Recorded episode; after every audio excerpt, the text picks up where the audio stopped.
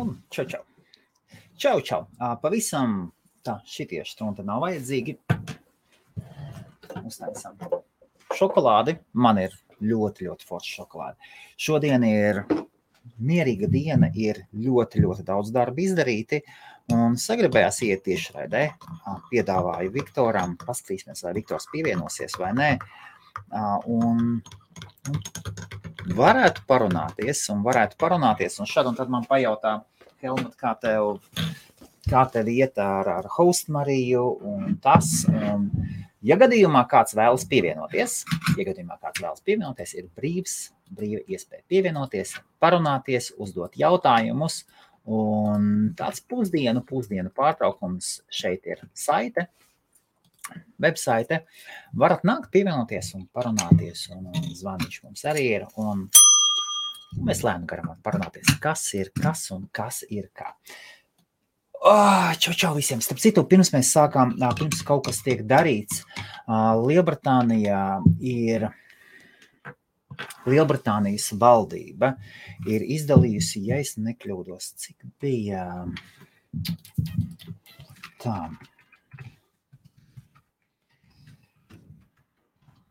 Baidos klausīties citreiz ar, man tā liekas, divus miljardus iedeva.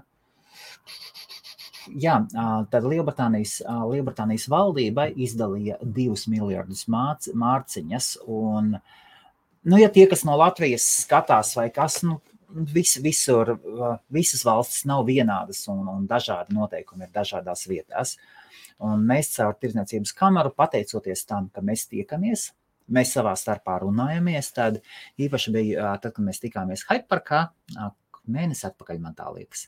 Tad, mm, Jā, mēs ar Bruno sākām tieši runāties, un vēl ar Rutu parunājāmies. Es paprasīju, vai jūs esat kaut ko dzirdējuši. Viņa teica, jā, kaut ko ir dzirdējuši. Tad mēs savā starpā sākām runāt. Ir tā, to, to, ko mēs no sākuma dzirdējām, ka Lielbritānijas valdība apmaksā darbiniekus, ja paņem jaunus cilvēkus darbā. Un tad mēs sākām šķietināt šo domu un meklēt, kas ir kā. Un, var sakot, Lielbritānijas valdība ir palaidusi, saucās Kickstart scheme. Kickstart, kaut kas līdzīgs kā Kickstarters, vai ne? Bet nu, Kickstarter tā ir platforma, tā ir crowdfunding platforma, tā ir pavisam cita lieta. Un Kickstart schēma ir valdība redz, ir problēma jauniešiem atrast darbu. Jauniešiem jau tā ir Lielbritānijā, ne tikai Lielbritānijā, vispār visā pasaulē, grūti atrast darbus, it sevišķi labus darbus. Zema kvalificētus darbus vienmēr paņem. Tad, kā, kamēr tev ir stipras, stipra mugura, stipras kājas ceļi, tikmēr vālē. Un tomēr labus darbus grūti dabūt vietās, un nu, skatīsimies, kā ir cilvēki paliek ar vien veselīgāki, ar vien labāki, medicīna arī iet uz priekšu, un pensijas laiki tiek atlikti, un labie darba, labās pozīcijas tiek ilgi, ilgi, turēti. Un, nu, jā. Sakarā Covid apstākļiem statistika rāda, ka apprenticeship programmas, tad, tad, tad, tad, kad cilvēks nāk un mācās profesiju, kompānijām. Viņš sāk no pašas apakšas, viņš iet uz augšu, apmācās par inženieriem. Pat tā ir tā ļoti interesanta schēma, kuru Latvijā, man tā liekas, vēl vispār nav dzirdējuši, ka tāda strādā. Un šeit tas ir ļoti, ļoti plaši. Cilvēki, piemēram, pēc vidusskolas, pabeidzot labi vidusskolu, piesakās konkursā un iet, piemēram, strādāt uz atomelektrostaciju un burtiski pabeidzot vidusskolu, un iet un cilvēku apmāca. Un apmāca darbām, viņu pataisīs par profesionāli atomelektrostācijā. Nevis, nevis cilvēks iet no sākuma uz universitāti, bet viņš iet, iet patiešo uz atomelektrostāciju. Tas ir, tas ir piemērs, tas ir piemērs. Un tur mācās, mācās uzreiz, skatās uzreiz sistēmas, viņi zina, ko viņi dara. Tālāk, tālāk šī darba vieta apmaksā mācības, kur šis darbinieks iet, ja nepieciešams, ņem universitātē papildus kursus un tādas lietas, un notiek profesionāla sagatavošana. Un, lai nav tā, ka, nav tā, ka iz, iznāk ārā no universitātes, nu es esmu gudrs. Bet patiesībā viss, ko tu gudrais esi darījis, esi iemācījies špikot vai, sab, vai iemācījies kaut kādu teoriju, kura sen vairs nav aktuāla un Un tad tu nāc dzīvē, un ko tu vari darīt? Nu, neko. Diemžēl, diemžēl es ar šausmām skatos universitātes kursus, kur māca sociālo, sociālos mēdījus. Domāju, ko sociālajie mēdīji mainās vienu reizi, divos, trīs gados. Pilnīgi pasauli tur apmainās apkārt. Divi gadi atpakaļ pat TikToku neviens neko nezināja. Tagad tas rulē, tad tas, tad tas. Un ik pa diviem, trīs gadiem ir, ir savi, savi karaļi. Noscīt Facebook, tur, tur pērk visu pēc kārtas.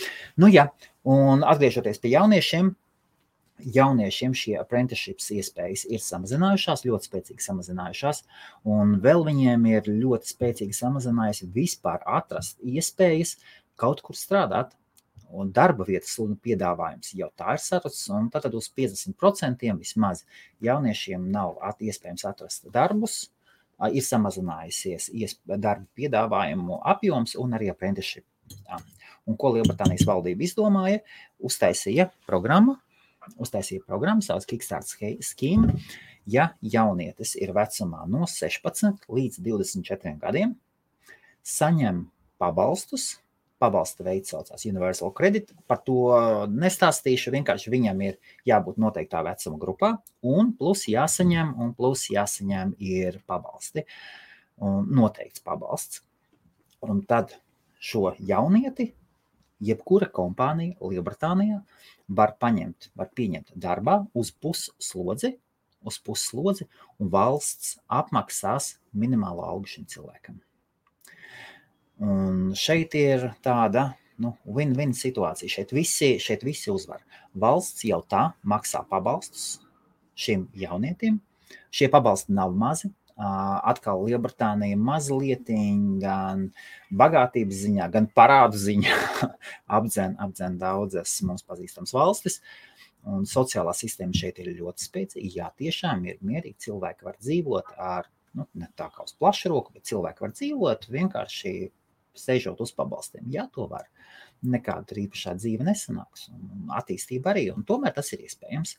Un tad valsts tā vietā, lai maksā šim, šim jaunietim, maksā pabalstu, viņa atļauj kompānijām, viņa atļauj kompānijām izsludināt darba vietas tālāk no um, nu, no latviešu, piem, lai salīdzinātu, šeit, šeit ir job centers, darba centri, un tad Latvijā, kas būtu darba, darba, darba darbā iekārtošanas dienests vai kaut kas tamlīdzīgs. Mm, jā, un tad caur tādām vietām, tur, kur jaunieši ir reģistrēti, viņi ir apstiprināti, viņi aiziet uz turieni, viņiem pasaka, ka šādas vakances ir uz puslodzi, jūs vēlaties, varat iet strādāt. Jaunietis atnāk uz kompāniju, var strādāt no oficiāla, var strādāt no mājām. Un šim jaunietim valsts apmaksās šo pusslodzi. Ja kompānija vēlas, piemēram, manā gadījumā, ja es vēlos, es skatos, ka labi strādā, es viņam varu celt augstāku algu, es varu prasīt, lai viņš vairāk stundas strādā, bet nu, to visu pārējo piemaksāt man pašam vajadzēs. Šajā gadījumā valsts apmaksā tikai pusslodzi, 25 stundas nedēļā un minimālo algu, kas nav maza, kas, kas pilnīgi normāli. Un pats galvenais uzdevums ir jaunietim saprast, kas ir darba tirgus Un šajā gadījumā, nu, malačāngļi, nu, tiešām cepuri, cepuri nost, jo jaunietis, kas būs pieredzis, ka viņam no rīta jāceļās, viņam jāstrādā, viņam ir kaut kas jāmeklē, viņš attīstās, viņš automātiski viņam parādīsies kaut kāda pieredze, viņš būs gatavs, viņš būs gatavs darba tirgu. Un arī pāta, čau, čau. Ah, valsts dalbiņš, labdien, labdien, Valt, Juris, ahoj. Jā, um, jā, izsita no domas mani trīs šie cilvēki. Galdnieks, ļoti labs galdnieks no Jūrmalas, fantastisks čeks, valsts dalbiņš, super pieredze, dalbiņš.com, domātājs un nu, nekustamā īpašuma magdāts no, no Jūrma, no Liepājas. Tātad tagad visu dienu telefonu nezvanīju, satiku klientu. Klients saka, atpūstīsimies šodien. Šodien atpūtīsimies. Nu, labi, tagad zvanīju. Nekas. Atzvanīšu, atzvanīšu vēlāk. Atzvanīšu vēlāk. Tur darbi viss izdarīti. Jā. Un mēs, kā tirdzniecības kamera Lielbritānijā, mēs pieteiksimies arī šī schēmai. Un, ja gadījumā kāds no latviešu uzņēmējiem skatās, kuri ir, kuri ir, liel, kuri ir Lielbritānijā, um, Tā, vienu sekundīti es uzrakstīšu.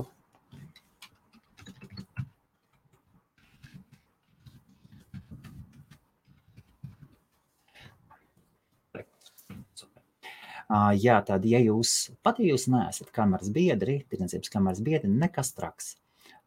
Uzrakstiet, uzrakstiet man, un es jums tālāk iedošu kontaktu, kurš no mūsu puses palīdzēs. Mēs tagad visi sanākam kopā, un mēs šai schēmai arī pieteiksimies. Arī mana kompānija pieteiksies. Man tagad ir jāskaita precīzi, kādas pozīcijas, vai es gribu īrēt biroju, kur, kur papildus telpu es jau esmu noskatījis, papildus telpu, kur es pēc idejas varētu salikt iekšā cilvēkus, lai viņi strādā. Nu, tur, tur ir daudz dažādas, daudz dažādas domas. Tomēr, ja jums ir kompānija Lielbritānijā, kas darbojas jebkurās jebkurā sfērā.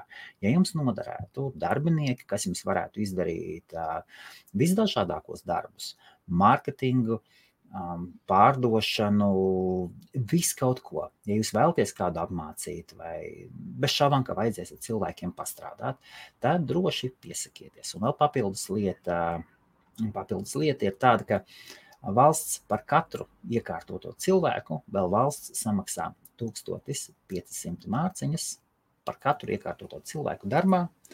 Valsts samaksā kompānijai 1500 mārciņas, lai jums no nu, izdevumiem cilvēki iekārtot. Laiks paiet, apmācīt, varbūt kaut kas jānopērk, vai dators, vai visdažādākās lietas, jāiekārto darba vieta, un tad šādi, šādi izdevumi. Valsts ar citām, ar citām iespējām, citiem, jā, un viennozīmīgi ļoti uztraucās par, par to, kas, kas notiks ar darba tirgu tieši jauniešiem. Um, es, es, es, es saprotu, es, šos, es, es to pilnībā saprotu. Nedodies jaun, jaunam tādam atvainojot perdelim, atļaut sēdēt mājās tur pusgadu, gadu pēc viņš pabeidz skolu, viņš izdomā tālāk neiešu. Viņš sēž, viņš, viņš pierod bumbulēt, atrod līdzīgus draugus un, ja neies strādāt, viņš nodzīvos visu mūžu ar vecākiem kopā. Es tādus, es tādus esmu redzējis. Labās ģimenēs dzīvo, viņi ilgi dzīvo ilgi dzīvo ar vecākiem, ar labām izglītībām. Es esmu redzējis cilvēkus, kuri ir pabeiguši datoriķus, un pēc desmit gadiem nodzīvojot mājās, viņi neko. Viņš pat internetu kārtīgi nemāk lietot. Tā viņš ir pabeidzis datoriķus universitātē. Visdažādākos datorus tādu, tādu, bet nu, es, es to nopaļošu un pateikšu datoriķus. Es atceros pirmo reizi, kad es Lielbritānijā dzīvoju, jā, man kaimiņos tāds bija, viņš bija piecas gadus atpakaļ, kaut kas tam es biju beidzis datoriķus, nu vispār ne bū, ne bē. Visu, ko viņš darīja, viņš dzīvoja kopā ar mammu. Māma viņam invalīdē, ļoti žēl bez šaubām. Rūpējās, kārtīgs, kārtīgs, labs džeks. Pabeidzot mācības, viņš bija gudrs, perspektīvs. Un tikai tas, ka nebija pieredze un piecu gadu laikā, nu, ko tu atcerēsies? Neko. Es pats, man pašam ir, piemēram, man ir diploms, koriešu valodas skolotājs. Tie, kas nezina, es Korejā mācījos. Un jā. Nu, labi, par to es, par to es neaiziešu. Par pozitīvām lietām. Jā. Kamēr tur, kamēr tur kaut ko kāda cilvēka izdomā par manu pagātni, es visdrīzāk tajā laikā biju Korejā, mācījos. Uh, bet nu, tas, tas, tas ir cits. Uh, nu, jā, un, un man ir korejiešu valodas skolotāja diploms. Neko korejski neatceros. Neko. Dažus vārdus es pat skaitīju līdz desmit. Anaduļus. Nē. Es Jap Japāņu valodā vairāk vārdus visdrīzāk zinu. Nu, varbūt arī pārspēlēju, bet tiešām neko. Un, ja jums nav pieredzes, bez šām, ko jūs dzīvē izdarīsiet? Neko. Neko. Oh, Juris Kudrītis. Varbūt Juris Kudrītis vēlas pievienoties. Ja kāds vēlas pievienoties, Juri, varbūt es tev nosūtīšu saiti. Bija šāda vēlme, ja kāds vēlas kaut ko pajautāt, un, jo man šad tad, man šad tad uh, pajautāja kaut ko par Haustu Mariju, kas un kā. Un ir, ir, ir viena lieta, es esmu ļoti pārsteigts, cik daudzas kompānijas riskē ar to, ka nav, ka kompānijām nav apdrošināšana. Nav apdrošināšana. Uh, tas ir. Tagad es esmu ievērojis, es arī visu, visu ap savu apzināto laiku, cik es mēģināju tādu uzņēmēju darbību, tādu uzņēmēju darbību. Un Un man arī nav bijusi apdrošināšana. Un mans ieteikums, ja jūs strādājat, kaut ko pārdodat vai piedāvājat servisus, paņemiet apdrošināšanu. Tagad arvien biežāk, arvien pierastāk ir, ka kādam pircējam kaut kas nepatīk, un viņš saka, ah, tu man nepatīk, tu man kaut ko sasolīji, viss, un tagad tiksimies tiesā. Un tiesa kā tāda var iznīcināt, var iznīcināt gan vienu, gan otru pusi. Starp citu, gan prasītāju, pirms jūs, ja kāds, kādu gribat dot tiesā, um, gan prasītāju var iznīcināt, gan kompāniju, pret kuru iesniedz kaut kādu, kādu prasību. Un, jā, un man, man kā sniedzot hostinga pakalpojumus, es atceros, zvanīja viens sūtīja no Latvijas. Zvanīja, sūtīja rupji, lamājās, da tu šitās, da tu tāds, un tev ir tāda servera, un kas, un es klausos, un domāju, tu vispār, draugs, saproti, ka man ir sadarbība ar datu centru, inženieri un nes un lamājās, un es tev patiesām izvazāšu. Un es saku, bet, lūd, bet lūdzu, pa, pašam, pašam tur drausmas, kas darās, bet, bet šādas lietas piesaciet sev, ja jūs nodarbojaties ar kaut ko, savediet kārtā, kārtībā apdrošināšanu. Un pie apdrošināšanas savešanas kārtībā es tagad, man ir, man ir kaut kāda pamata apdrošināšana, es tagad pārēju uz nākošo līmeni, gribu sagatavoties apdrošināšanai, lai var strādāt ar Amerikas klientiem, un tur viņa vajadzīga daudz, daudz, daudz spēcīgāk. Plus, lai noslēgtu līgums par, lai kļūtu par domēnu reģistru, prasa kāda kāda tev ir apdrošināšana, juridisko pusi skatās, pārbauda. Daudz, daudz darbs aiziet, tiek fonā darīts. Jā. Hm. Es domājos. Nu, redz kā. Tad savediet šo kārtībā. Vēl viena lieta, ko es gribētu pateikt, ka es redzu ļoti daudz perfekcionistus. Šodien brīva diena vienkārši tā dažas domas, kas ir sakrājušās. Ļoti daudz mums ir perfekcionisti, kuri, kamēr nav nekas ideāls līdz galam izdarīts, tikmēr viņš vai viņa savu produktu nepalaidīs. Un, ja jums ir jauna kompānija, jūs to nevarat atļauties. Jo iz, iznomājot kaut kādu produktu, jums viņš jāiedod ir cilvēkiem un jāpamēģina. Arī es piedāvāju, tad, kad es sāku piedāvāt hostingu, plašāk, jau tīri koncentrēties tikai uz hostingu, paņem nost webu, paņem nost to, to, to. Kompānija nosauktā Nostras Limited, host, no sākuma Media Tower nodarbojās gan ar to, gan ar to, gan ar to.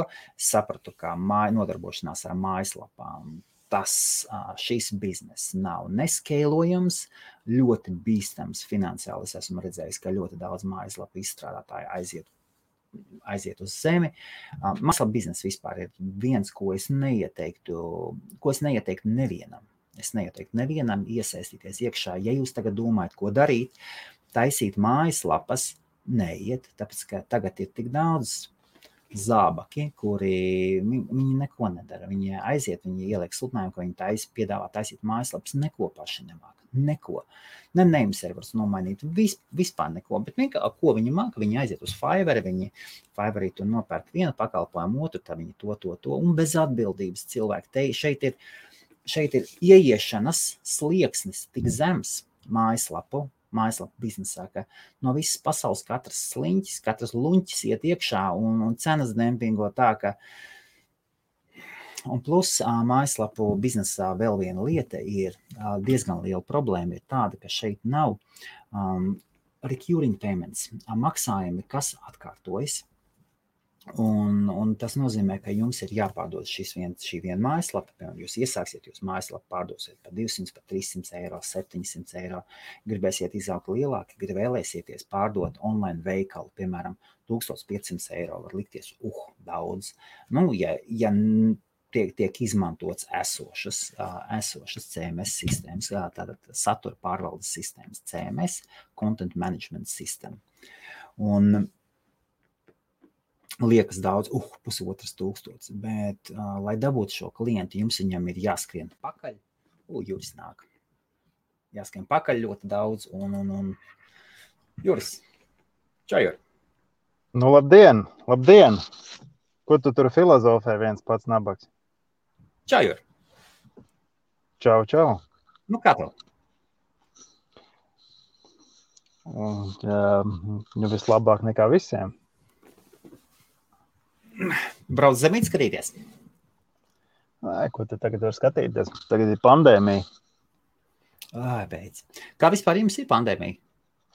Briesmas vai, vai, vai normāli? Vispār nekā laba nav. Tavā, man, manā ziņā man, es, es uz visu skatos ļoti, ļoti pozitīvi. Bet man arī, man arī industrija, man arī niša ir ļoti laba. Viss strādā internetā, tāpat cilvēkiem. Nu, um, īpašumi ir tāds lielāks pirkums, un tajās laikos, kad notiek kaut kādi pārmaiņu laiki, tad cilvēki paliek uzmanīgāki ar uh, naudas tērēšanu. Tur mašīnas īpašumi, tur kaut kādas luksus preces, vēl kaut kas. Tā ar tām, tām, tām cilvēki ir teiksim, tā piesardzīgāk, tāda veida pirkumsveids. Turklāt ieņ, ieņēmumi jau var mazināt. Domā, mazinās? Es, es, es nevis domāju, bet es zinu, tāpēc, ka darba apjoms mazinās. Es tik, tikko runāju, es tik, tikko runāju ar vienu džeku, kas Lietuvas ostā strādā. Viņš teica, ka viņu gadījumā viņš saka, viens, viena lieta ir pandēmija, otra lieta ir Baltkrievija. Bankas, ar ko, ko viņi tur strādājot, esot aizliegušas ā, pieņemt un veikt maksājumus uz tādām Baltkrievijas organizācijām. Es pieļauju, ka iespējams kaut kāda Baltkrievija. Iespējams, kaut kas, ar ko viņi strādāja, kaut kādā sankciju sarakstā. Es tā pieļauju. Viņš to nemācīja pateikt, bet es tā pieļauju. Savādāk uz kādu pamatu, lai bankas aizliegtu uh, veikt maksājumus. Man, man vajadzēja tagad, man ir programmētājs Bangladešā. Tas ir totāls ār- ārprāts aizsūtīt uz Bangladešu naudu. Liekas, valsts kā valsts, normāli. Ekonomiski, ja tev tādi ierobežojumi, tādi, tie negrib sūtīt, tie negrib sūtīt. Beidzot, atradu veidu, viņi, viņi pat tur nabaga, pat PayPal nevar pieņemt.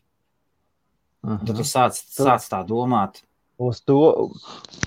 Uz tā tipa valstīm iet tikai kaut kādi šitie manīgrām un Western Union kaut kādi šitādi visādi. jā, Tur tāda normāla maksājuma nav ie- pieejama, jo tur uzreiz AML tev izčakarē. Un Jā, kādā un, ja, runā, un, ja runājam par AML, tad arī tie man šodien atkal atsūtīja kārtējo, kārtējo vēstuli ar jautājumiem. Jā.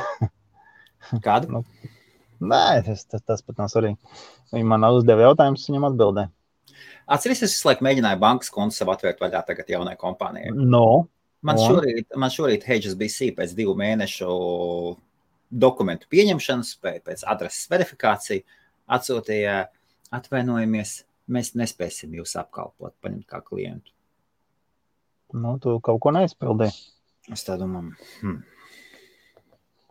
Kaut kādā veidā, kaut kādā veidā tu neieraksties viņu risku procedūrā. Jā, jā, jā. Varbūt valsts. Ne, ne, tur tur neko melotas netaisos.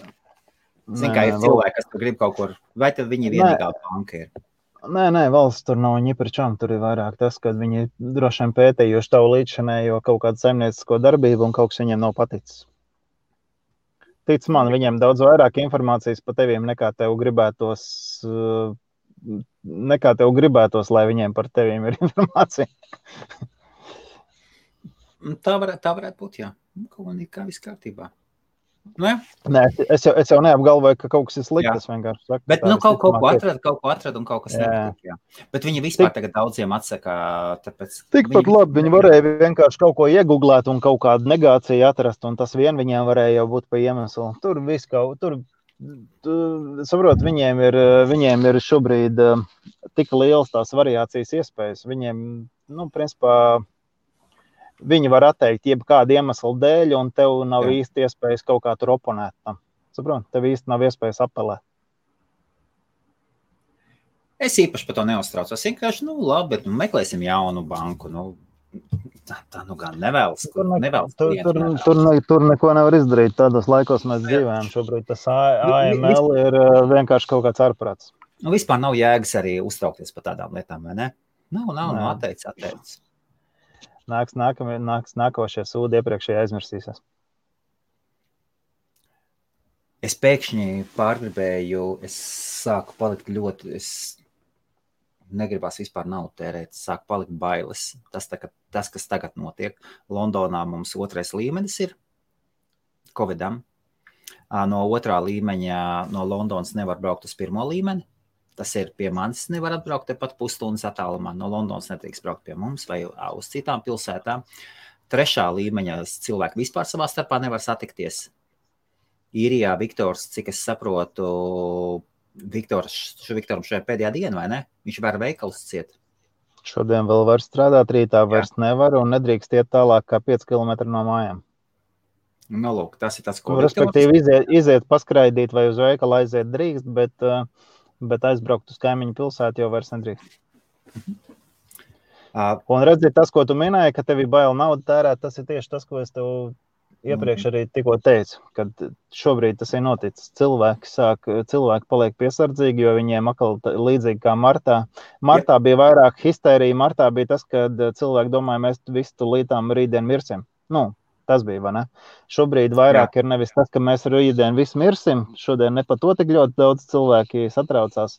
Viņi vairāk Jā. satraucās, ka nav skaidrs, kas būs rīt, kas būs parīt un cik ilgi šis viss vilksies.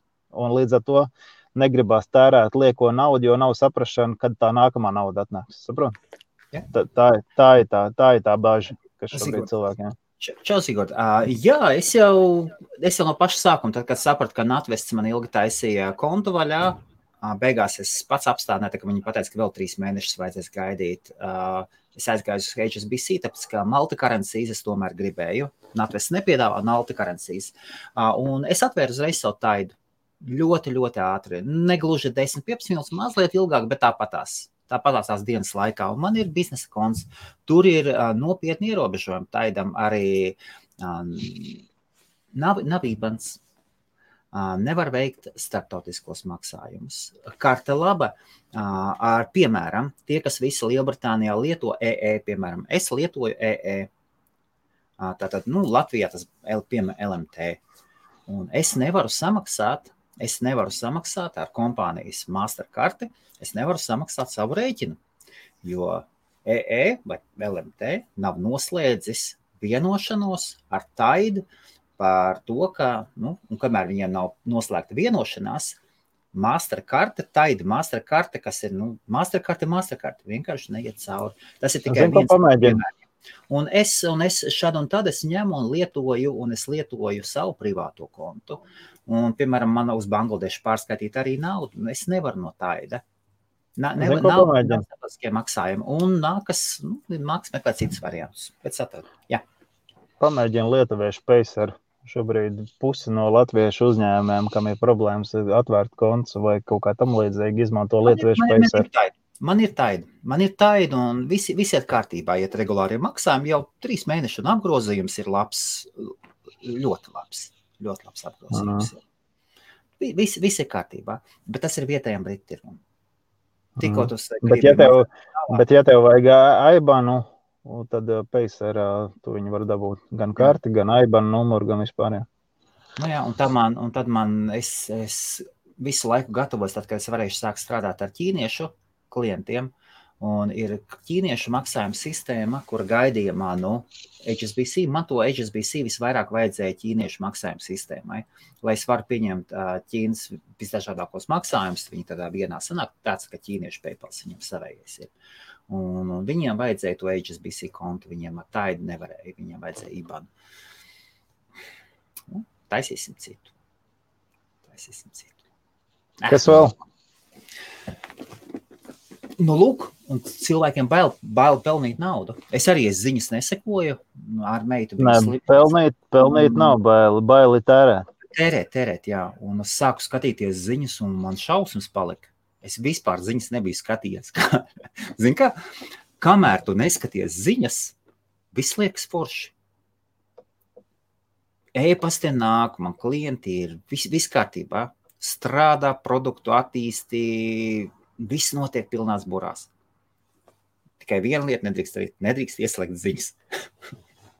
Nu, viss atkarīgs no kurā nozarē strādā. Ja tu strādā kādā no tajām kritiskajām, piemēram, viesmīlībā vai sabiedriskā ēdināšanā, tad tev tā neliktos, ka viss dzīve ir brīnišķīga. Nu, Nedrīkst to maizi ēst, pārāk daudz resnes var palikt.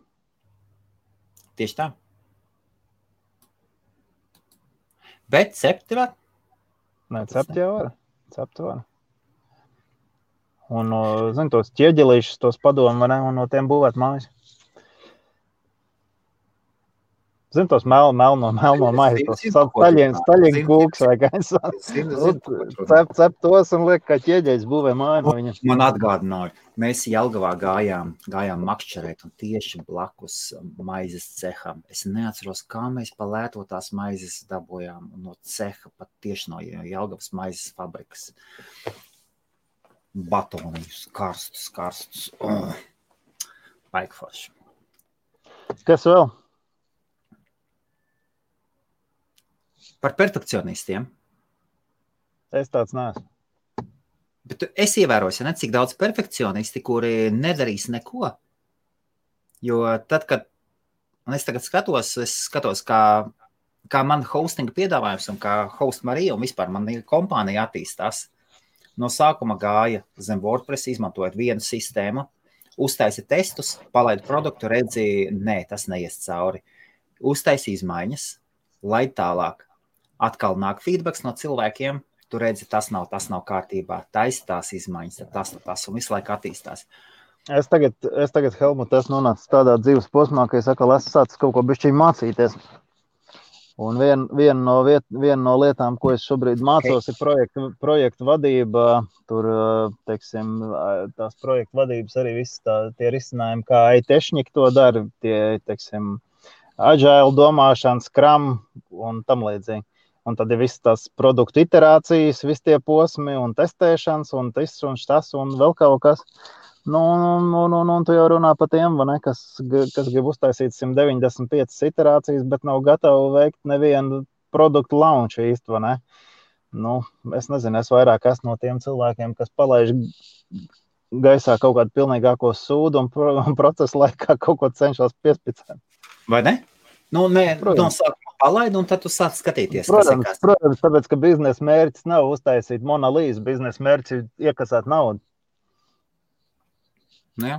Sākumā, ja tu vari iekasēt no monolīzes, tad vispār ideāli, bet nu, tādas kompānijas pasaulē ir tikai Apple un vēl pāris cits. Ir to, viņas sūd bieži vien pēc trīs gadiem kļūst par ķieģeļiem, tie telefoni nekam nedrīkst. Nē, nu, te tehnoloģijas iet uz priekšu tehnoloģijas iet uz priekšu. Kāds tev domas pēdējā laikā? Par ko? Vispār. Es, es, es cenšos būt piesardzīgs. Es cenšos neie, neiesaistīties nekādos jaunos projektos, jo man nav saprašana, kad, eh, kas būs priekšā mums sagaida. Es domāju, ka priekšā būs grūti laiki. Pirmām kārtām, līdz brīdim, kamēr normalizēsies viss tā veselības situācija, tas ir pirmām kārtām, bet tad, kad veselības situācija būs normalizējusies, nāks tas parāda vezums, ko valdība ir uzņēmusies, vis, visas valdības. Un, un, un tajā, brīdī, tajā brīdī vēl tas vezums būs jānones. Līdz ar to es neko pozitīvu no nākotnes teiksim, negaidu. Bet nu, tā ir tāda man vispārējā filozofija, ko es visos laikos esmu pielietojis ka es nekad negaidu neko labu no nākotnes. Gatavojos sliktākam un ceru uz labāko. Tā ir mana filozofija, pēc kuras es dzīvoju. Viktors, sāc stāstīt, kas jums īrijā notiek? Jau. Kas mums ir īrijā? Trakumā, manā biznesā. Aiziet! es, es tikko teicu savam darbiniekam, mums izrādās ir Ziemassvētku drudzīs trīs reizes šajā gadā būs. Ja? Pirmais bija, ja iepriekšējās būmas, tas bija pirms pirmā lockdowna. Jā. Tātad mums ir uh, pirmdien izvakarā izziņoja, uh, ka iesim atkal uz, uz, uz pilnu lockdown atkal, tad man tā divas dienas pēc kāds vienkārši ārprāts notiekās visos veikalos. Sieva man vispār matus plēš šitā, viņa saka, es nekā, es nesaprotu, cik man daudz preces pasūtīt, vienkārši viss izlido ārā un, un, un jā. jāpūt vairākas reizes nedēļā, jā, ka kādas pasūtīt vienreiz nedēļā. Nu, tas ir tas, tas, tas par, par, par uzņēmumu, uzņēmēju darbības pusi runājot. Klausies, ja tev tā nauda ir pārāk daudz, tu kaut ko no manis var nopirkt. tu domāju, ka katru reizi jūs to sakat. uh, nav, naudai daudz uz doto brīdi, bet tagad, kad būs seši nedēļas čaurasma, viss ciet, jā, tad tā, tas naudas plūsma apstāsies. Nu, tad es tev to tavēju naudu aizdošu apkārt uz prosiem. Kas tev tur apstāsies? Tu ļoti labi zini, ka tev online veikals nesīs, cik tev atpakaļ. Tu beidz te smaidīt. Juri, Juri, Juri pasaki, mēs taču šito žuku zinām sen, vai ne? Nē, nē, nē. Ko, ko? Cilvēks, cilvēks skatās acīs un melo. Tas vispār ir nekorekti. Viņš zina, ko viņam darīs. Tūlītās sāks nākt ar online veikalu tādu pasūtījumu, ka viņš šitādas, šitādas pirksti būs. Zini, kas būs? Nē, pirmā, es varu pateikt, kas būs. Pirmās nedēļas būs, būs klusums, jo online, online pircēji tie jau, tie jau tāpat zina, ka online viss notiekās, tie nestreso nekur. Būs regulārais online pirkšanas bums, turpināsies, nekāds mums vienkārši online biznesa turpināsies. Līdz noteiktam punktam, kad tie cilvēki, kas tādā atskatījās uz veikaliem un sapirkt čupām, Un, kad viņiem tie krājumi nāks uz beigām, tad būs pacelams online. Ja tieši tas pats notikās man arī pirmajā lockdownā. Mēs aizvērāmies ciet jau marta beigās, un online nu, viss tāpat vienīgi gāja. Un tāds, un tāds aprīlī ups, uzgāja rītīgi augšā. Ja? Es online tādas apgrozījums vēl nebiju redzējis visu šo sešu gadu laikā. Ja. Bet, kad viņi pērk, bet, kad viņi pērk, tad viņi pērk uzkrājumus tur četrām, sešām nedēļām, pareizi? Nu, tagad, jā, es ne, nepērku desmit pudelītes, jā, nu pa 20, 30, jā, tad es saku, man, man, no, jā. man sievi tā, kas atbild par, par iepirkumiem, un viņai tā saka, saka, netiek, nu, netiek galā.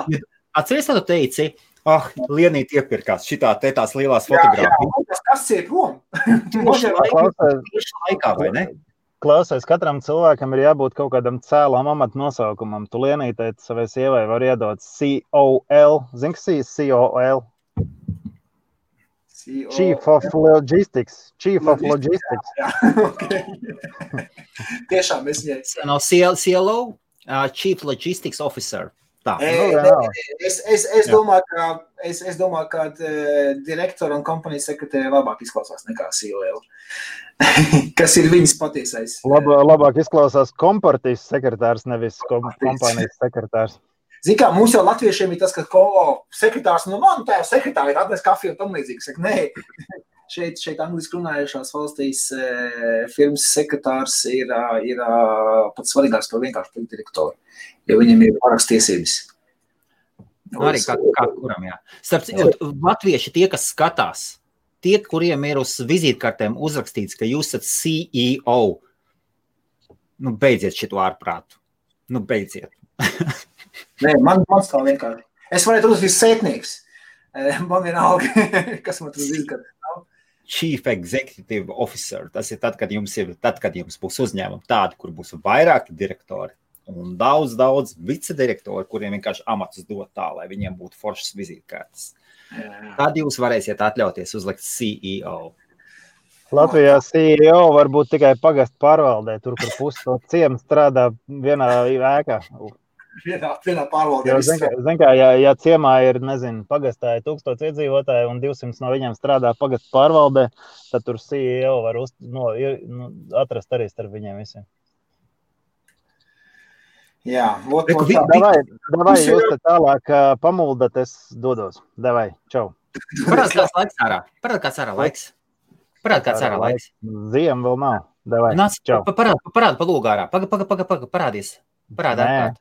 Viss, čau. Laimīgi jaunā gada. Priecīgs Ziemassvētks, lieldienas un vispārējo. Čau. Jā, davai, čau. Ot tā. Nu, re, Viktor, Viktor, paskaties, no rīta uztaisīja sarunu ar, oh, cik grūti iesākt kanālu, ka tev vispār nulle, nu, no nulles. Hausmarijā. Hausmarijā uztaisīju strīmu ar, ar, ar Adriānu no Tapkto. Jā, un ka tur ir skatījumi viens, divi varbūt, jā. ka tu iesāc un nulle. Jā. Es tieši tam pašam meicu cauri pašlaik. Es tieši tam pašam veicu cauri, jo, jo angliski runājušo veidu kanālu pacelt, jā, man tur ir tas, bet es jau tā, tā, tā uz bet, to mierinu. Jā, bet tu tikai mierīgi man māc, vakar, es, vakar es gāju angļu valodā laivās un, un skatījos, man tur bija astoņi skatītāji. O, tas nekas, ka pusi no viņiem ir latvieši, tie, kas, tie, kas šovakar atkal skatīsies. Jā, jā. bet, bet tas nekas ir tāds, o, vismaz astoņi cilvēki jau ir. Bet, bet nu, tas ir tas normāli. Vienkārši jāturpina tikai ducināt uz priekšu. Jo to, to es, to es redzu, ka tā atdeva nāk tikai pēc tam. Ja? Pats galvenais ir regulāri un darīt to, kas, to, kas tev patīk. Ja? Podkāsts podkāst, podkāst turpina likt iekšā? Eh, Nav sanācis laika. Man ir no, nokačāti audio celiņi, kurus jāliek iekšā. Vienkārši man nav sanācis. Man, man arī jāpieraksta, man rīta saruna jāieliek ir, ir podkāstā. Es, es, es, es lieku, es zinu, ko nozīmē podkāsts. Podkāsts, tie, kas, tie, kas klausos, klausās podkāstus, daudz ir tā kā es. Es podkāstus izmantoju, lai atrastu padziļinātas zināšanas vai padziļinātu informāciju par kādu noteiktu tēmu ļoti, ļoti padziļināti. Nevis virspusēju, YouTube ļoti daudz ir virspusēji, ātrā saspiesta virspusēja, ļoti daudz. Jā, YouTube, YouTube video, viņi, es, es esmu pasties ļoti daudz, ja, piemēram, lai taistāts laivus, stundu, divas stundas, jā, pirms kā man teikt laivi, jā, vai tā pašam nav vaļņiem, tur ir tie divi stundnieki un tam līdzīgi. Tad pēc tam vēlāk viņi sagriež pa gabaliem, pa tēmām. Jā. Un, un tad cilvēki par tām tēmām skatos, skatījumā arī tur miljonu, piemēram, tā pašam nav vainīgiem, ja pastījos tur. Tā, tā, tā ir tā taktika, ko, ko, ko daudzi, daudz izmanto pašlaik. Kā, kā man liekas, kas tur jādara? Es Nav. arī par šo esmu domājis. Jo nu, man, man, tagad bū, man tagad nāks video ārā. Ir jātaisa, jātaisa otrs kanāls. Jo Navaļnajam ir otrs kanāls, Musļa Navaļna vai kaut kas tam līdzīgs. O, jā, tur daudz. daudz īsi. Jā, vai arī daudz. Vienkārši jābūt diviem kanāliem. Viens, kurā tu hardcore ir iekšā, Tieši raidījums, ko tu mācies, Jā, tieši Jā, un jaukt kopā, man liekas, viņas nevajag. Un otru kanālu var uztaisīt esence vai kaut kas tāds koncentrēts, vai, vai kaut kādas īsās domas, vai iedvesma, vai nu, var nosaukt visu kaut kas. Jā. Vai, piemēram, Alvīnija moments vai Host Marija. Kaut, kas tam līdzīgs. Es, es, es, es par to Es domāju. tādā ziņā tagad izdomāju, tā es tos laiv, laivos pirms rādu produktu apskats, ok, latviešu valodā es produktu apskats, cik es parādu laivā, tik arī ir, jā, es, es neko Jā. īpaši neiespringts, bet angļu valodā, jo es tomēr koncentrēšos laivu uz angļu valodas tirgu, jā. Latviešu valodā šie vape laivi, tie būtu vienkārši tāds treniņš, ja jau dzimtajā valodā ir vieglāk runāt par lietām, jā, vienkārši pieburzdīties pie tehnikas, pie, pie mikrofona, skatos, ka jāskatās kamerā, ir, jā, lai sarunātos ar cilvēkiem. Nu, tāds tas man bija tāds, tāds treniņu nometni. Bet, bet es domāju, ka mums vairāk jāiet tomēr uz angļu valodu, tad es aizdomāju, eh, streamot, un pēc tam no streama izņem ārā, un tad konkrēti produktu, tieši pašu produktu apskatu, pielikt eh, saīsināto versiju, jo cilvēki ir slinki pat arī YouTube video skatīšanās, jā. Pastāst, cik garš video, ā, nē, nē, nē, kaut ko, kaut ko īsāk, jā, mums tā uzmanības eh, noturēšana ir diezgan, diezgan švaka vispār cilvēkiem pēdējā laikā paliek. Un es arī pa to jūtu. Grāmatas man stāv trīs, kuras, kuras nav izlasītas. Kaut kā kādreiz bija grāmatu tāds, tāds, ka es varēju grāmatu vienā dienā izlasīt. Jā. Jā. Um, Tur es- tāpēc- klausos, jā. Tāpēc es saku, tas, tas, ir, tas ir viss, kā mums, kā mums tā cilvēks mainās, kā mums eh, ar tiem laikiem arī ir tas, eh, arvien, arvien viss ir straujāk, tas dzīves ritms paliek. Cilvēkiem paliek arvien grūtāk arī koncentrēties uz kaut kādu noteiktu lietu eh, ilgāk, ilgāk posmu. To, Skaties, to pamanīju. Nu? Sk- Skaties, uh, paskaties, parādīšu svētdienu. Man ir svētdiena saruna. Starp citu, atkal, atceries, es teicu, man ir, man ir tā sistēma, kur kalendārs, integrētais kalendārs, kur paņem to pieteikt. Jā, Vārds, kā strādā labi. Jā. Vecais, nu, atstāj sevi. Paņem to zūmēju, nopērc tajā, cik viņš tur 49 dolāru maksā, ieliec pie sevis, viņš ir kolosāls. Vienreiz samaksā, viņiem ir daudz un dažādi. integrē, integrē atstāja un, un super. Un tagad, Un viņš piemēram, to savienojās, un viņš to savienojās ar, ar, ar Google kalendāru. jā, Jā, es visu tagad savienoju Google kalendāru. Es šodien arī ilgai uz, uzstādīju mājās. Es parādīju, ka tad, kad viņai kaut ko no manis vajag, tad ilgi var iet savā kalendārā vai paskatīties. Nu, bu, burtiski, Kaut kas lai kaut ko no tevis vajag. nē, nē, nē, skaties, pie, Ielūko piemēru. fotu. Jā. Jā, tieši, tieši tā, tieši tā. Bet nav, nav, nav citi varianti. Jo es, es taču nestāstu. Es, es nezinu, vai tu, tu stāstīsi vai visus savus plānus. Bet man kalendārs ir diezgan pilns. Citreiz vairāk, citreiz mazāk. Un, piemēram, tagad bija situācija, kad mēnesi atpakaļ man ilga bija paziņojusi un pateikusi, ka šodien, viņi teica, trešdien un ceturtdien bērniem ir acu, jāiziet acis, jāpārbauda. Un es pateicu, jā, jā, ielikšu kalendārā. Ieliku. Bez šaubām, ka nē. Jā, pasaka, tas, tas, jā, jā, jā, pagaidi, tu man atgādini. Es Un- atgādinu vienkārši. Un man šodien, man šodien bija sākotnēji, un es pagājušajā nedēļā ilgai saku, ja kas, vienalga, ko trešdien es nebūšu pieejams. No Londonas, no Londonas brauc liela kompānija, tu vairāk pārstāji, plus brauc specifiski žurnālisti, mani klienti, mēs esam paņēmuši mītinga rūmu, visu, visu, es nebūšu pieejams. Viņi saka, kā tā nebūs pieejams? Acu ārsts bērniem, es taču teicu. Vispār vairs nav varianti. Ah, Paldies Dievam, tie, tie džeki, londonieši, tur dēļ žurnālisti. Dēļ žurnālisti mēs pārlikām uz piekdienu. Sanāk, bija problēmas. Kaut kā nu, tāpat tās izrādījās, man nevajadzēja iet pie, pie atsvārsta. Pa, paši viss tika galā, viss bija forši. Un tomēr tas kalendārs ir tāds, un skaties, uz, uz svētdienu sarunāju, un runājot par tiešraidēm, rekurs sarunāju šito te džeku, rekur ir Adam Dicker, um, un viņš ir, uh, viņš, paskaties, 70 tūkstoši followeri, Aha. Un viņš bija VP Godaddy četrus gadus. Šis bija viens no pazīstamākajiem, lielākajiem domēna ekspertiem pasaulē, kurš ir saņēmis balvas un pēc tam sadega, jo viņam bija pārāk liels portfelis. Un paskaties, šeit ir formā, un Džeks sadega, un viņš tagad atgriezīsies. Šekur, kur ir views un viss. Es jau vienreiz mēģināju viņu uztaisīt, uztaisīt sarunu. Uh, tur aizgāja, tajā pašā komunitī aizgāja, bau. jau sāk jau cilvēki. Un viņš atteicās. Un tagad viņš nāks Host Marijā, Host Marijas kanālā. Viņš teica, viss šoreiz es neatcelšu, es kaut ko atvainojos. Es saku, beidz, viss, viss taču kārtībā. Es arī tos komentārus redzēju. Tu vai Viss, viss, viss. viss, ja? Viss, viss ir. Nu, Man, man jau nav bail. Un viņš, viņš arī mazliet uztraucās par to, ka, ja es viņu gribu nu, iel, ielikt sūdos iekšā, ka, kas nekādā gadījumā nav. Nē, Es- pa, es esmu- to aigar komentāru redz, ja? Jā. Maigars pa seksu domā. Paliec. nu, jā, un, jā, un, un var cikot uz svētdienu, un atkal iedevu linku. Un es, Es redzu, un es caur live chatu, un es caur. Ar to interviju. Es saprotu, ko tu gribi panākt ar to interviju. Tu beidz, tā būs rezonance, Jā, nežēlīga. Tā būs nežēlīga rezonance. Labs vai slikts atceros, bet Hosts arī visur vidies pa vidi. Tāpēc es saku, es saprotu, ko tu gribi panākt ar to interviju.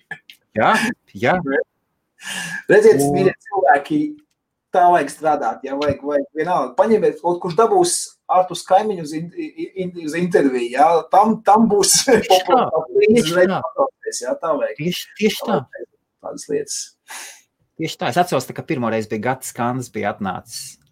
Tautā bija skatījums, skatījums, un tā uzreiz kaut kāda 500 skatītāja laivā bija vai kaut kas tamlīdzīgs. Tā kā Gatis Kandis bija atnācis.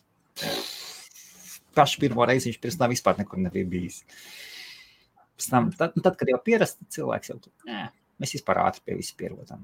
Nu jā, un, šis, un, un es, es redzēju, kā Adams iet, aiziet, pierakstieties, host Marijas, host Marijas parakstieties uz, nospiediet, zing, zing, zing, bell, uzspiediet. Tiešām aiziet, pasakojiet šai intervijai, jūs varēsiet uzdot jautājumus.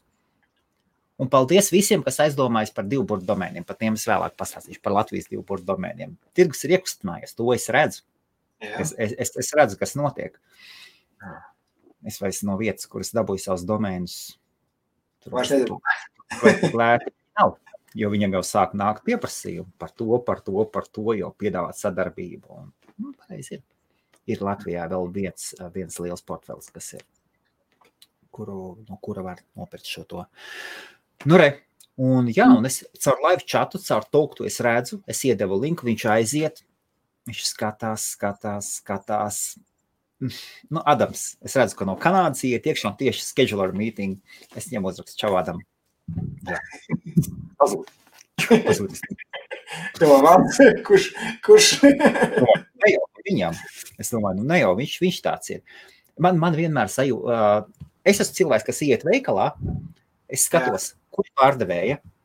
Pārdevēja, pārdevējs vienalga. Labāk jau pārdevēja bez šaubām. Es saku, uh, man nepieciešama palīdzība. es varu trīs, četras pārdevējus vienas iepirkšanās laikā patramdīt. Paprasīt, parādiet man to, iesakiet man to. Rīgā, starp citu, universālā centrs, šitāds pārdevējs. Vo! Jā. Super. Tiešām super, super, super. Super kā, kā, kā Latvijā vispirms kādreiz ar pārdevējiem, viņi staigāja tādiem ģīmiem apkārt, ka viņiem labāk klāt nenākt, ja netraucējumā te strādāt un tā tālāk. Kā, kā ir tur Latvijā? Pamainījies kaut kas? Tas ir izējot, izējot, tikko tu izēji ārā, tikko, zini, ir, ir tur, kur, tur, kur McDonald's ir vecrīgā. Jā, un, un sliedas, tramvajs sliedas. Tramvajs liež otrā pusē, sāk šausmas. Man, man vajag šo paņemt, sorry. Jā, viss kārtībā. Viss kārtībā. Viktors būs atpakaļ. Nu, jā, par, par domēniem. Sveicināti jaunieši. Labdien, Alise. Jāaiziet pakaļ. Ok. Tā par ko, par ko, par ko. Viktors sev nolaida lejā. Nu, jā, un svētdien, un svētdien mums ir saruna ar, ar, ar domēnu ekspertu. Un, un šis cilvēks atnākot piesaistīts ļoti daudz acis. Un es, Hausts Marijā, es arī taisīšu tiešraides um, sarunas angļu valodā, ies Hausts Marijā. Es nekādā gadījumā nesaku, ka man ir izcila angļu valoda vai kaut kas tam līdzīga. Pilnīgi nē. Un, un ja cilvēki pārdzīvotu, vai jums ir laba angļu valoda vai nav. Nu, runājiet, runājiet. Jāatzīst, ka ar, ar, ar nožēlu es atzīstu, ka gadus, divus, trīs esmu ļoti maz runājis angliski. Un dzīvojot Lielbritānijā, dzīvojot savā birojā, un mani, mani lielākie klienti ir krieviski runājoši, vairāki, bet pats pats lielākie arī krieviski runājoši. Un, un angliski sanāk ļoti, ļoti maz runāt. Un pat dzīvojot Lielbritānijā, valoda var atrofēties. Un, un tagad, atgriežoties tiešraidē, būs arī forši sajūta tas, ka varēs vairāk runāt angliski. Nu jā, un palaidīsim domēnu, domēnu paneļus ar, ar, ar, labiem, ar labiem domēnu profesionāļiem pameklēšu, pameklēšu cilvēkus. Esmu vienu cilvēku nolicis sev uz mērķa, tas ir Gaikava Saki.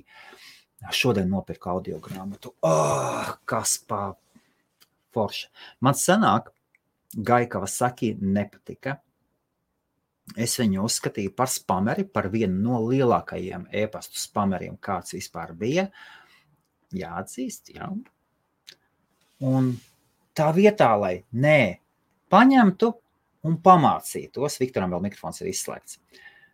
Nē, es, es ņēmu un vienkārši pateicu, ka man nepatīk. Un es veltīju savu laiku, lai kaut kādā tālā, tālā, kaut kādā 2011. vai 2012. gadā uztaisītu pat video. Es uztaisīju video par gada lielākais spamers un nosaucu viņu Gaikavas sakiem. Toreiz man bija Twitter kontā Mm, kaut kādi 5, 10 tūkstoši sekotāji. Toreiz atceros, zem viena brenda, es biju tik dusmīgs uz Gaju Kavasaki.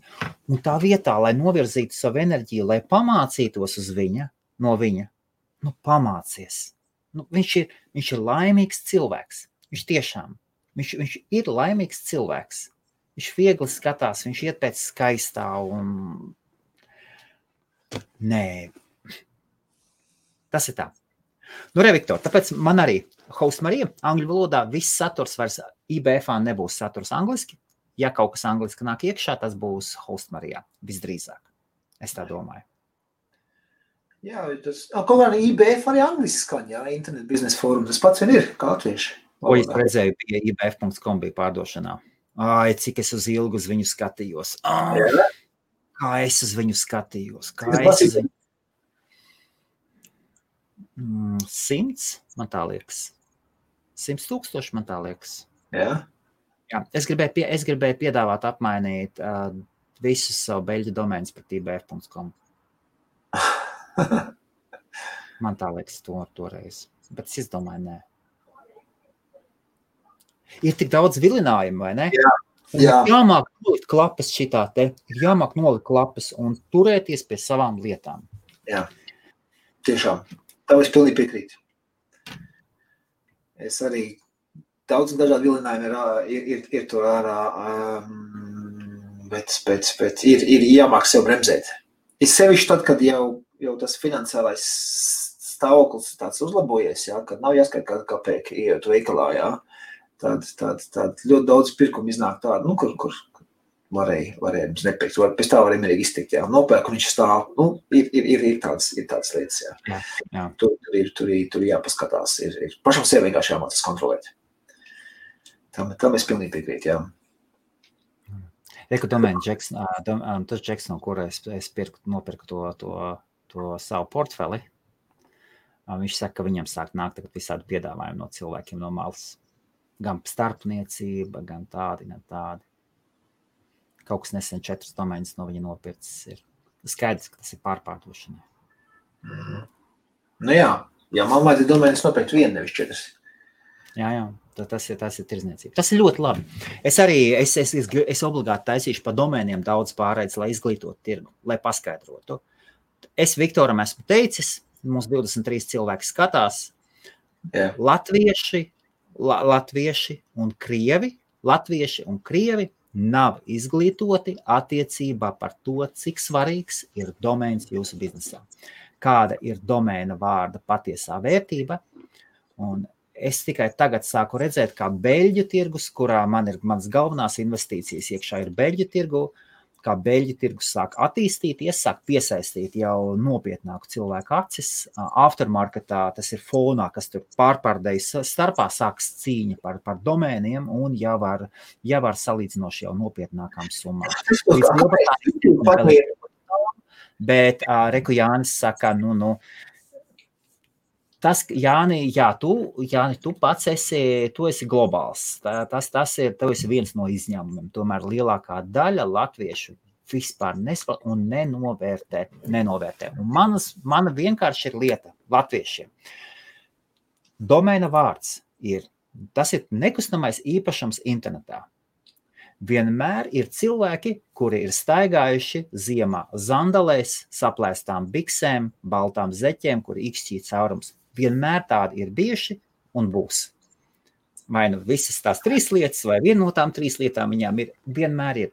Tomēr vienmēr būs arī cilvēki, kas staigās labos zābakos vai brauks labās mašīnās, kas pirks labākas lietas. Un arī kompānijām, burtiski tā, ir kompānijas, kas pirks pašu labāko, kas ir tirgum. Pats labākais ir, ir super, paši, paši, paši labākie domēni. Paši labākie domēni. Un Nē, nu skaties, kad īsti, īsti domēni ir palīdzīgi. Ja? Vai nu tev ir IBF.CLV, vai nu tev ir interneta biznesa fórums jāraksta. Jā, tas vispār. Uz mobilā telefona. Jā. Pamēģināt, jā, uzrakstīt visu to varu pa internetu. Tad skaidrs, ka īsti domēni, viņi, viņi, viņi kotējās, viņi ir. Um, bet es nesaprotu, kāpēc YouTube nopirkt to beļu domēni? Viņi nevarēja YouTube.com, kā iepriekš, ne tāda YouTube.b. Tagad ir, jā, es, paņēma. es pazīstu cilvēku, kas pārdeva YouTube. Ja, YT.be. Viņi viņu nopirka saīsinājumiem. Un viņi treko, tra, viņi treko visus šitos te. Tas ir saīsinājumiem nopirts. Vai YouTube, vai, šit, vai YT. Cilvēks, kas pārdeva YouTube to pašu īsāko divburtnieku, viņam pieder visi, gandrīz visi beļģu divu burtu, divu ciparu varianti. Var būt burti. Latīņu valodā burti ir 6, 676. Burti tur ir Y, X tāda, nejot, nejot tā, kad ir jā, garīgais A vai kaut kādiem punktiem, bet standarta 676 ciparu ziņā, sākot no 00 līdz 99, mums sanāk 100 precīzi. Tad 0,1, 0,2 mēs tos mēs varam vispār izņemt ārā kā nevajadzīgus. Un tad sanāk, mums ir kaut kādi 99 vai, nu, vai de, nu, 90, 90 normāli. Un šis cilvēks pamanīja, ka man ir 27 B. Viņš man uzrakstīja, saka, pa kur brīdi tu, tu viņu dabūji? Man liekas, ka tas bija manējais. ja, tā ir. Tad mēs, mēs sarakstījām, sarakstījām izrādījās, ka viņam pa vidu tieši viņam ir tas, tas, tas, a, tas viņam nebija. Jā. Skatos, mums Jā. ir Vape National Way, jauns, jauns skatītājs parādījies. Sveiciens Vape Nationā no Alvīnī Vape Store. mm, Vape Nation. Nu, pas, paskaties, kā var pareklamēt, vai ne? Uh, super, man gan liekas, ka labi burti 4, 5, protams, ka nevajag abrakadabru. Ir, bez šaubām, ne, ir forši. Žigulis ir labs, Fords ir labāks. Helmut, tur es nepiekritīšu. Man, piemēram, 2, 3 bumbu, manam brendam, nē, nē. man ir, man ir, man ir 6, 6 burti. Domē, nu, tu, te, tev ir brandable, tev ir brandable, tev ir brandable. Brandable ir spēcīgāks pēc idejas. Brandable ir spēcīgāks par diviem burtiem vai trīs burtiem. Brandable ir spēcīgāks, bet problēma ir tajā, lai tu paceltu brandable, tev ir tik fiziskās naudas jāiegrūž mārketingā. Aiz katra brenda, ko mēs redzam, eBay, Alvīnī ir ielikti mežonīgi resursi, vai laika, vai tādi mārketingā. Nē, jo pats no sevis, jo, jo pats, lai, lai, brands, lai brandu cilvēki paskatītos un pateikt, ah, to es zinu, tur viņam apakšā ir, lai izrādītos, lai radītos cieņa pret brandu, Viktor, ir vajadzīgi mārketinga dolāri. To es izdarīju mega darbu. Tev veikali, tev ir tas, tas, tas. Saprot, to visu var apiet. Tu to visu krietni var apiet, ieejot iekšā. Vienkārši tu paziņo, ka tu esi vecs. Viss. Nu, man, piemēram, tur kaut kāds divburbuļu domēns. Man, ja nezinu, kas tur apakšā ir, man, man, man, viņš, man viņš neaiziet. Piemēram, Alvīnija. Ok, par to alvīnija.com jā, par alvīnī.com. Uh, jā, tur, tur es vēl piekrītu, ka tur vajadzētu varbūt 25,000 izlikt pa viņu, jā, kā, kā, kā man reiz piedāvāja. Uh, kā es gribēju, Fanči tev klamāt. Nē, nē, nē, fan, ah, nu kā, Fanči arī moška pasmarks, jā, tiem arī ar laiku pieaug vērtību. IBM. Nu, Nē, nē, var, varbūt. Nē, trīs, trīs, trīs. Alvīnī, jā, nav tāds vārds pasaulē, jā, tas ir tāds brands, tāpat kā Nike, jā, nav tāds vārds, neko nezinu. Tas ir Adidas, nu, kur, tas, ir, tas ir vienkārši brands tāds, jā. Tāpat arī man ir brands, un man tas brands, es, es viņā naudu guldīt iekšā neguldu. Es vienkārši, es, es veidoju mazpazīstamību caur veikalu tīkliem, caur, caur, caur pozitīvām atsauksmēm. Cilvēki ir apmierināti jā, caur šiem veiplaiviem, ko es taisu. Nu, nu, tagad ar Helmuts man pierunāja arī paņemt podkāstus. Ja, nu, nu, tādā veidā es vienkārši esmu dabiski organiski auditorijā to atpazīstamību.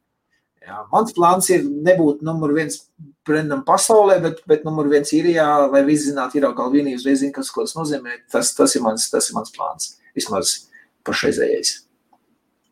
Jā, nu, gribu, ja tu gribi to panākt. Šodien, ap citu, teicu, ka man, man tie bija bija nogājis lejā. Man no iepriekšējā, kur, kur veikals aizvērt ciet, ja no Kilkenijas man zvanīja, pasūtīja tur gan 200 eiro vērtībā stādīja produkciju, jā. Un tomēr es veikalā lejā krāmē ienāk vēl cilvēki no ielas, jā. Tikmēr, nu, mans darbinieks, viņš tad visu apkopo, viņš saka, jā, un tā un to un to, un viņš minēs, ka no Kilkenija viņš ir. Es saku, o, jūs no Kilkenija? Es saku, jā, es saku, mums tur bija veikals. Es saku, jā, es, es saku, kā tad, kā tad, kā tad atnāca? Es saku, mēs Limerikā vienkārši tāds apbraucot un ko pēdējā diena pirms lockdown vēl var ceļot no vienas vietas uz otras, jā, bija iebraukt, un saka, jā, un tad mēs, protams, o, Alvīni veikals, jā, uz Alvīni veikali. Tā viņa pateica, o, skalos, o, te ir Alvīni veikals, mēs ejam uz turien. Kaut kā te ir vēl 4-5 veikali, nu, kur vajag aiziet. Jā, viņa, o, oh, Alvīni, atpazina brendu uzreiz, ok, jā, ejam uz Alvīni. Tieši tā. Tā arī brends. Un zem Al Alvīni brendā ir iegrūst iekšā mārketinga dolāri. Viennozīmīgi. Jūra. Nu, es taču neesmu kāds dolārs grūts iekšā, tas viss vienkārši organiski audas. Viktor, nu, tu, saprot, Viktor, Viktor tu, sa, tu taču saproti, ko es pasaku. Nu, nu jā, jā, jā, tur ir. Liel, lieliski, lieliski saprot, tur apakšā ir, jā. Un, uh, ja kāds jūtas pazemots, tad, nu, šajā gadījumā tad ir, nu, tad jau ir jāizdomājas par jūsu iekšējām lietām. Tāpēc, es nevienu šeit nepaz, nepazemoju un netaisos pazemot. Uh, vispār IBFs, IBFs kā tāds ir radies ar vienu lietu, tas ir komerciāls projekts. Otra lieta, tas ir dalīties ar zināšanām, atvest cilvēkus, kas ir eksperti, piemēram, veidu. Nu, kur? at, atvest ekspertus, lai mēs visi kopā, lai mēs visi kopā augam, attīstamies. Juris Kudrīs atnāk, Kaspars Krūmiņš atnāk, Misters Bitcoins atkārt, atnāk, valsts dalbiņš atnāk, nu daudzi cilvēki, un cilvēki ir mainījušies. Bija tāds baumans, kas nāca ļoti daudz stāstīja, bija silga, arī eBay skola, kas sāka ļoti daudz stāstīt, cik es saprotu, tagad sapsit uz Latviju pārcēlusies. Jā, es tā dzirdēju, jā. jā. Tagad mums gīņša nāk un ves veselo saprātu iekšā, veselo domāšanu ļoti labi. Bez šābām, Dācis Rozdova, Edmunds Kalniņš, Kalnrājs. Un IBF uzdevums ir izglītot. Attiecībā par domēniem, jā, es, sal, es esmu domēnos iekšā sen, un es redzu, kā tirgi attīstās. Un nu, nav vēl aizgājusi šī apziņa par domēnu vērtību līdz Latvijai. Individuālā, individuālos gadījumos, jā, bet lielākā, plašākā mērogā vispār nav. nav. Un tāpēc mēs pie tā strādājam. Tas arī man ir izdevīgi. Protams, ja tev ir, ja tev ir domēta, ko padot. Jā. Attieksme pret cilvēkiem, nu, protams. Galu galā ir, ir, ir svarīgi, vai. Es sapratu vienu, vienu, vienu lietu, tu man, Helmuts, kaut kad vienam iepriekšējiem laiviem mēs arī par domēniem runājām, un, un tu, tu pateici, ka tas ir, tas ir kā bitkoins. Tu tik viņi daudz ir tu pasaulē? Ja? Un ja daudz to bitkoins Viņam vērtība aug, jā, viss viņa vairāk klāt. Tas ir, tas ir kā kaut kāds rets, rets minerāls, kurš nokrits no asteroīda zemē, uz zemes viņam atrodams rets minerāls. Un jo vairāk cilvēku Tieši tāpat ar domēniem, jo tie, tie, tie ir matemātiski vai, vai gramatiski var būt tikai tik daudz variācijas ar, ar vienu, divu burtu versijām, Jā. Un tas, kas viņas tur, tad tādas viņas arī ir visas vairāk neuzvarēs. Tad būs jau četri burbuļu domēni, vai nu, divi, tad nāk trīs, tad četri. Jā, nu, saprot, ka tāds jau kurš viņas ir paņēmis, ja kāds viņas gribēs, un ja būs pietiekami arī spējīgs, lai samaksātu, kurš gribēs īsāku, nevis šitādu internetu biznesa fórums, jā, jā. vai IBF, tas, tas arī būs gatavs par to maksāt. Ja. Un jā. nav, nav jāuztraucās, ja kāds kaut, kā, kaut kam nesaprot vērtību. Par to vispār nav dzīvē jāuztraucās. Piemēram, mēs zinām, ka mēs ir pastāv veikali, kur pārdod, piemēram, kakla saiti. 400-500 eiro maksā tikai viena kakla saita. Pagaidiet, atsumiet, nu, te... Jā, ir uzvalks, ir uzvalks, kas var maksāt 2-3 tūkstoši eiro. Neuztrauksimies par lietām, kas mums nav svarīgas. Ja tas, ja tas mums tas neatiecās, tas nav, tas vispār nav svarīgi. Par to nav ko, nav ko, nav ko uztraukties. Un, un katrā sfērā ir kaut kādas lietas, kas ir uzcenotas vairāk tikai tāpēc, ka var. Un, un domēnu pasaulē tur jau tā lieta ir tikai 676 divu burtu domēni, no kuriem viena trešā daļa vai puse ir normāls. Normāli. Tur ir tur arī tur vairākās, vairākās pakāpēs sadalās labie burti, vidējie burti un, un, un pavisam sliktie burti. Q, V, X, e, nu, X vēl tāds. Par to nav ko, nav ko uztraukties. Un, un tad, kad tev ir limitēts resurss, Tā kā Viktors saka, tad, kad ir tas asteroīds nokritis, jums tā ir tā viena mazā daļiņa. Jums ir oficiāls apstiprinājums, ka tas ir oficiāls. Un pat ja tirgu kaut kādi divi vai trīs cilvēki piedāvā to asteroīdu gabaliņu par 150 eiro, jūs varat pateikt, bet tu pārdod par 150. Mana cena ir 27,000. Un, ja tu nevēlies, nu, tā kā meklē, nopērc no tā 550. Ne? Kāda man atšķirība, pa cik citi pārdod. Un tāpēc manā gadījumā es arī zinu, cik man vērtīgi ir domēna, cik es pats būtu gatavs maksāt par domēnu un, un uz priekšu. Atceries, Juris, starp citu, Juris Skudrītim atnāca Rīgas meitene ar vizītkarti. Jā. Un uz vizītkartes bija domēns ar divu burtu domēnu. Viņš Un tas ir tas, ko viņš uzreiz pamanīja. Atceries, mēs runājām ar viņu. Jā, jā, bet, bet viņam pašam arī KZF tagad ir. Tu šo viņam tu ieteici. Bez šaubām, ka es viņam, a, ko, a, ko tu domā? Viņš rakstīja, kur zem zemes fonds, Jā, garais. KZF, jā, un tagad e-pasts juris at kzf.lv. Un viņš joprojām KFZ nav nopircis. Joprojām. Es viņam teicu, es, jā, nu otrādāk, man, man arī brīžam jūt. Jūk.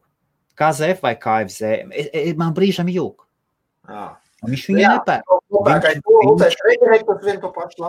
Viņš viņu nepērk. Nepērk, nepērk, nepērk. Jā, viņš cilvēku pārstāv gadījumā, jā, saprot.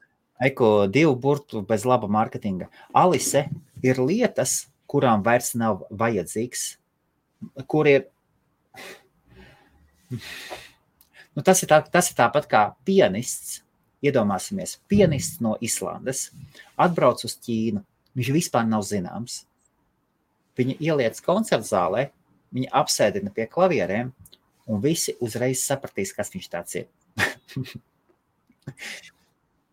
Nē, nu, ar tiem div, divu burbuļu domēniem, man liekas, vislabākais Latvijas, Latvijas taisim, piemērs ar divu burbuļu domēniem. Um, super piemērs ir um, sludinājuma servis. Jums kaut ko izsaka? Neko neizsaka. Pasakiet, ss.lv, ss.com. Uzreiz viss zina, kas tas ir. Ja? Bet par to apakšā ir sludinājuma servis. Un tie, kas viņiem tagad mēģina izsist, tas, tas ir inbox produkts, tagad PP, ja? PPLV. Jā, jā, jā, tur bija inbox. Jā. Zem inbox, jā. Tieši tas inbox, tad vienkārši inboxā paņemts reklāmas. Nē, nē, inbox sadaļā tas ir, jā. Tas, tā, tā, tas ir inbox, jā. Jā, jā, Un jā. tad inboxiem nolēma pieķēries pie sludinājuma. Nu, Jā, tā, jā, kurš man ir pirmais? Jā. Uh, daudz cilvēku, daudz cilvēku man ir prasījuši, lai es pat savu e-pastu viņiem pār, ne, es negribu pārdot. Man e-pasts ir tāds, ka man cilvēki prasa, klausies, negribu savu e-pastu pārdot. Jā. Un, Protams, tur visi Viktori būtu interesēti. Tādā, Jā, jā, jā. tādā, jā. Un, un, un, un es vienkārši skatos trokšā, tur visā, tur, kas tur ir iepazīšanās, tur ir, tur ir sludinājumi, tur ir, un Jā, tur, jā. tas, tas, tas, jā, bija tur. Un rekur arī, jā.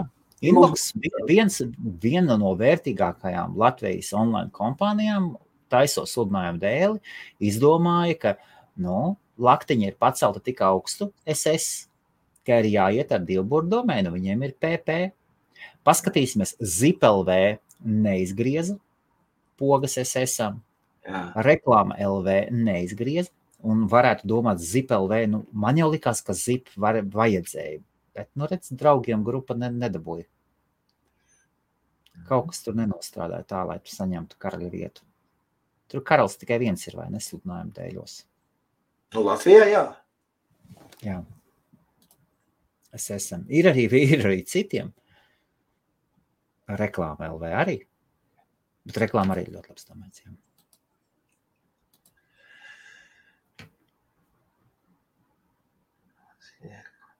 Jā. Man domāja, Disneja lapa. Kāds ir? Viktor, Viktor, kas, kas, tev, kas, kas, kas tev tur īrijā notiek, un tad griežam nost? Jā, jā, pietiek, pietiek, iet atpakaļ darbos ir. Nu, jā. Tā ir pēc. Um, nu, kas notiek šodien? Šodien klapē, slēdzu ciet veikalus un cilvēkus laižu pusbezdarbniekiem.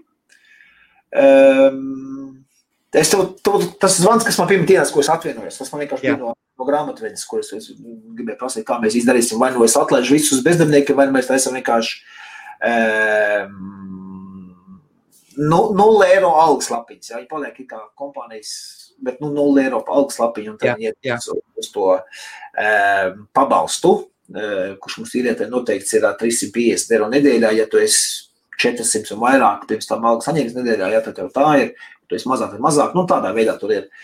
Um, paliek, paliek Alvīnija kompānijā tikai divi aktīvi darbinieki, tas ir es un sieva.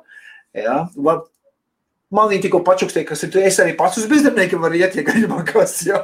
Es tā, saku, labi, mēs viņu krīt parunāsim, kas izdevīgāk, vai nu es eju uz bezdarbnieku, vai nu es palieku uz algas, un, un tad, tad procents no tavas algas valsts kompensē, jā, sakarā to apgrozījumu kritumu. Nu, skatīsimies, jo apgrozījuma kritums būs. Viņš būs viennozīmīgi. Jā. Tāpēc, tāpēc nu, nu, tas, tas ir viss. Nu, man, man ir, man ir pēc būtības izdevumi atkal tiks nogriezti pa, pa, pa maksimumam. veikalu īres. Es domāju, ka izdosies man sarunāt ar, ar, ar vienu veikalu, jau sarunāju, un otru veikalu mums met ārā. Tur tāpat tās vienalga, mēs pārvāksimies par to pandēmijas laiku, tur varēja būt laiks, un tam līdzīgi, jo viss būs ciet. Bet um, būv, būvdarbus var veikt, un tam līdzīgi tas nozīmē, ok, mēs, mēs varēsim kaut kur tad čubināties par tam sešām nedēļām, kamēr viss ciet. Un, un, un pārējiem, domāju, vai nebūs problēmas, vienosimies, ka kāds īres maksas netiks iekasēts ja nu varbūt viņi būs minimāls, tad visas izdevumus kompānijas būs nogriezis cik vien daudz vien var. Un, un, un, un tālāk atliks vienīgais diena dienā, visu laiku tikai uz telefonu. Pakaļ atgriezīsimies pie tā, ka man nāks īziņas iekšā, telefons zvan neatbildēt 18 dienā. Cilvēki panikos un, un, un, un, un, un gribēs iepirkties. Nu, atgriezīsimies pie vecām, tā kā mums jau vienreiz jau izgāja cauri šam tai sistēmai, es jau biju izstrādājis, kā to visu izdarīt. Jau pirmajā lockdown laikā, tāpēc es šoreiz es tā mierīgāk sirdi tam visam piegāju. Bet un tā ir lietas, kas jāsagatavo pirms, pirms jā, šovakar slēdzam veikalu ciet un, un, un, un čau rasmu, jā. Un vienmēr atliksies kāds, kurš nezināja, kad, kad veip biznes nav, nav to svarīgo biznesa essential, jā, sarakstā. Um, nu, tas ir viss um, jaunums, kas ir uh, pilnīgi oficiāli var uh, taisīt click and collect. Tas nozīmē, e, pat arī bāriem. Es nezinu, kā ir taisās bāriem. Tā ir klika, jā, jā. online vienu printi atnāk, ja tur vien paņemt printi, izcert un iet tālāk. Kā viņi to darīs, es nezinu, jā, bet, bet tāds, tāds ir, jā, esot, esot pieejams. Vai, piemēram, šitas te bāriem arī bija teikavējs. Nu, kāds no bāra teikavējs. Nu, aiziet uz Oslaisen, nopēc savu šņāpu pudeli un tev uz tur ir teikavējs, nu, bet nu labi. Uh, vieglāks tas lockdown, šis būs vieglāks lockdown nekā bija, bija pavasarī. Pavasarī bija vispār galīgi, viss, viss galīgi nogriezts. Šeit izrādās uh, grāmatvežiem ir atļauts strādāt turpināt. Viņi ir šoreiz ieklasi, ieklasificēti kā, kā uh, svarīgi priekš valsts, ja, jo viņi tie, kas iekasē naudu valstī. Ja. Nu, nu, nu, tādā veidā, tieši, tieši par mani runājot, jā. nu, ceļošanas ierobežojumi tie, tie tāpat tās visi būs, jā, ceļojot no vienas kaunti, no vienas grāfijas uz otru, tad tur būs arī policijas checkpoint stāv, pārbauda, nu, tur man jau stāv vēl no pavasara.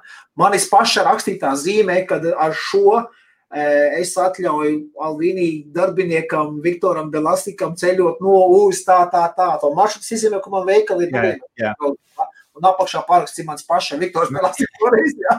Nu, tā lapiņa man joprojām mašīnā mētājās, tas, tas, tas viss paliek spēkā.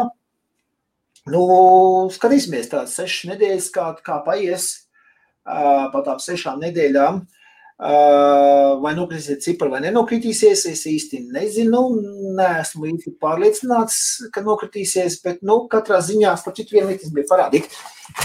Tās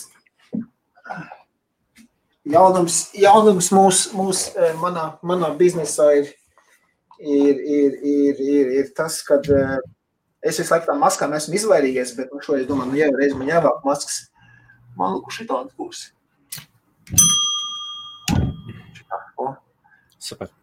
Saka, Viens variants, es te jau paraugi, tie mani paraugi, starp citu, no Jā. latviešu vienu jaunu uzņēmumu šeit ir, jā, šī tāds otrs sanāk. Nu, nu jā, ok. Bet tev vajag tavā krāsā, tev vajag zilajā krāsā. Vajag... Nu, viņam, viņam bija melns tāds, nu, iedomā pārstup paraudzīns. Nu, te vēl trešais, jā. es domāju, es, es šito pats personīgi nesāks. Viņš man tāds, nu, labi. vieglāks liekas. Nu, šis, šis, šis ir smukākais. Jā, un šito, šito, es domāju, pats vēl nesāšu. Tāds patīkamāks materiāls, mīkstāks. Jā. Cauri izelpot, jā. Forši, nu. ļoti forši, jā. Logotips virsū. Mhm. Mm salīdzināju ar Printful Latvijas uzņēmumus. Ja? Jā, jau Latvijas uzņēmumam nav bijis viņa taisījums ražotnes un tam līdzīgi, bet viņiem šādu te kaut kādu uztaisīt brandingu virsū maksāja 18 eiro par vienu masku. Es...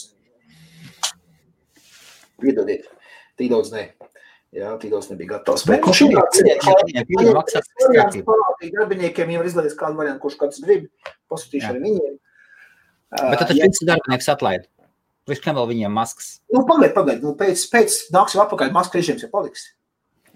So. Masku režīms mēs ar maskām dabūsim kaut kā dzīvot un, un, un cīnīties. Nu, būs, būs gadījumi, kā es saku, pelēkais piestāv. Pelēkos citas vakar sievai iedeva. Viņa arī gāja uz veikalu kaut ko tur iepirkties. E, o, kur man maska, kur man maska? Es saku, šeit, nu, ko pelēko. Sāc nesāt. Brendu. Un viņa nezināja, ka pelēk tāda adīta jaka bija. Saka, nu, kaut kas sakrīt kopā. Es domāju, es patiesībā es biju aizgājis uz vietējo pēc sarunas ar tevi par Jā. šitiem par brandiem. Es biju aizgājis uz vietējo veikalu, brandinga veikalu, parunājos, paskatījos viņu cenas, domāju, ok, nosūtīšu logotipu. Un tad es padomāju, pats. Nopirkšu ploteri, es paskatījos. Ploteris Jā. 230 mārciņas, griezē ploteris. Jā prese, nu cik tā prese tur nu, 70 maksā. Kaut 300 mārciņas ar, ar astītēm. Un visu nu, nopirkšu kreklus, maskas vienalga, pats visu saštancēšu un būs labi. Nu, var arī tā. Tā kā gribēs. Bet, tā. bet vajag, vajag nobrandoties, pārbrandoties. Nu, es, es, es ļoti spēcīgi spiežu uz to. Redz, es pats esmu staigošs brends, es pats nesāju. Man darbinieki nenesā tik daudz brendu, kā es pats, jā. Ja? Un uz to es spiežu. Man būtu meitas nesā vēl vienu brīdi. Latvieši tie, kas strādā internetā, vai jums ir YouTube kanāls, vai jūs taisat tiešraides?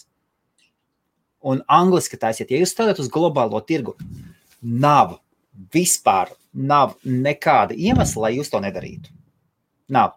Iegānsti, kāpēc nē, jūs varat atrast katru dienu simtiem. Sāciet strādāt. Helmuts ir notēmējis uz Gaia Kavasaki, dabūt Gaia Kavasaki arī. Un es nu, rekordu nolaikoju Gaika, tā kā Vasakī nolaikoja manu tvītu. Ja? No. Nu, bet, bet lēnu garu viņi var dabūt uz interviju.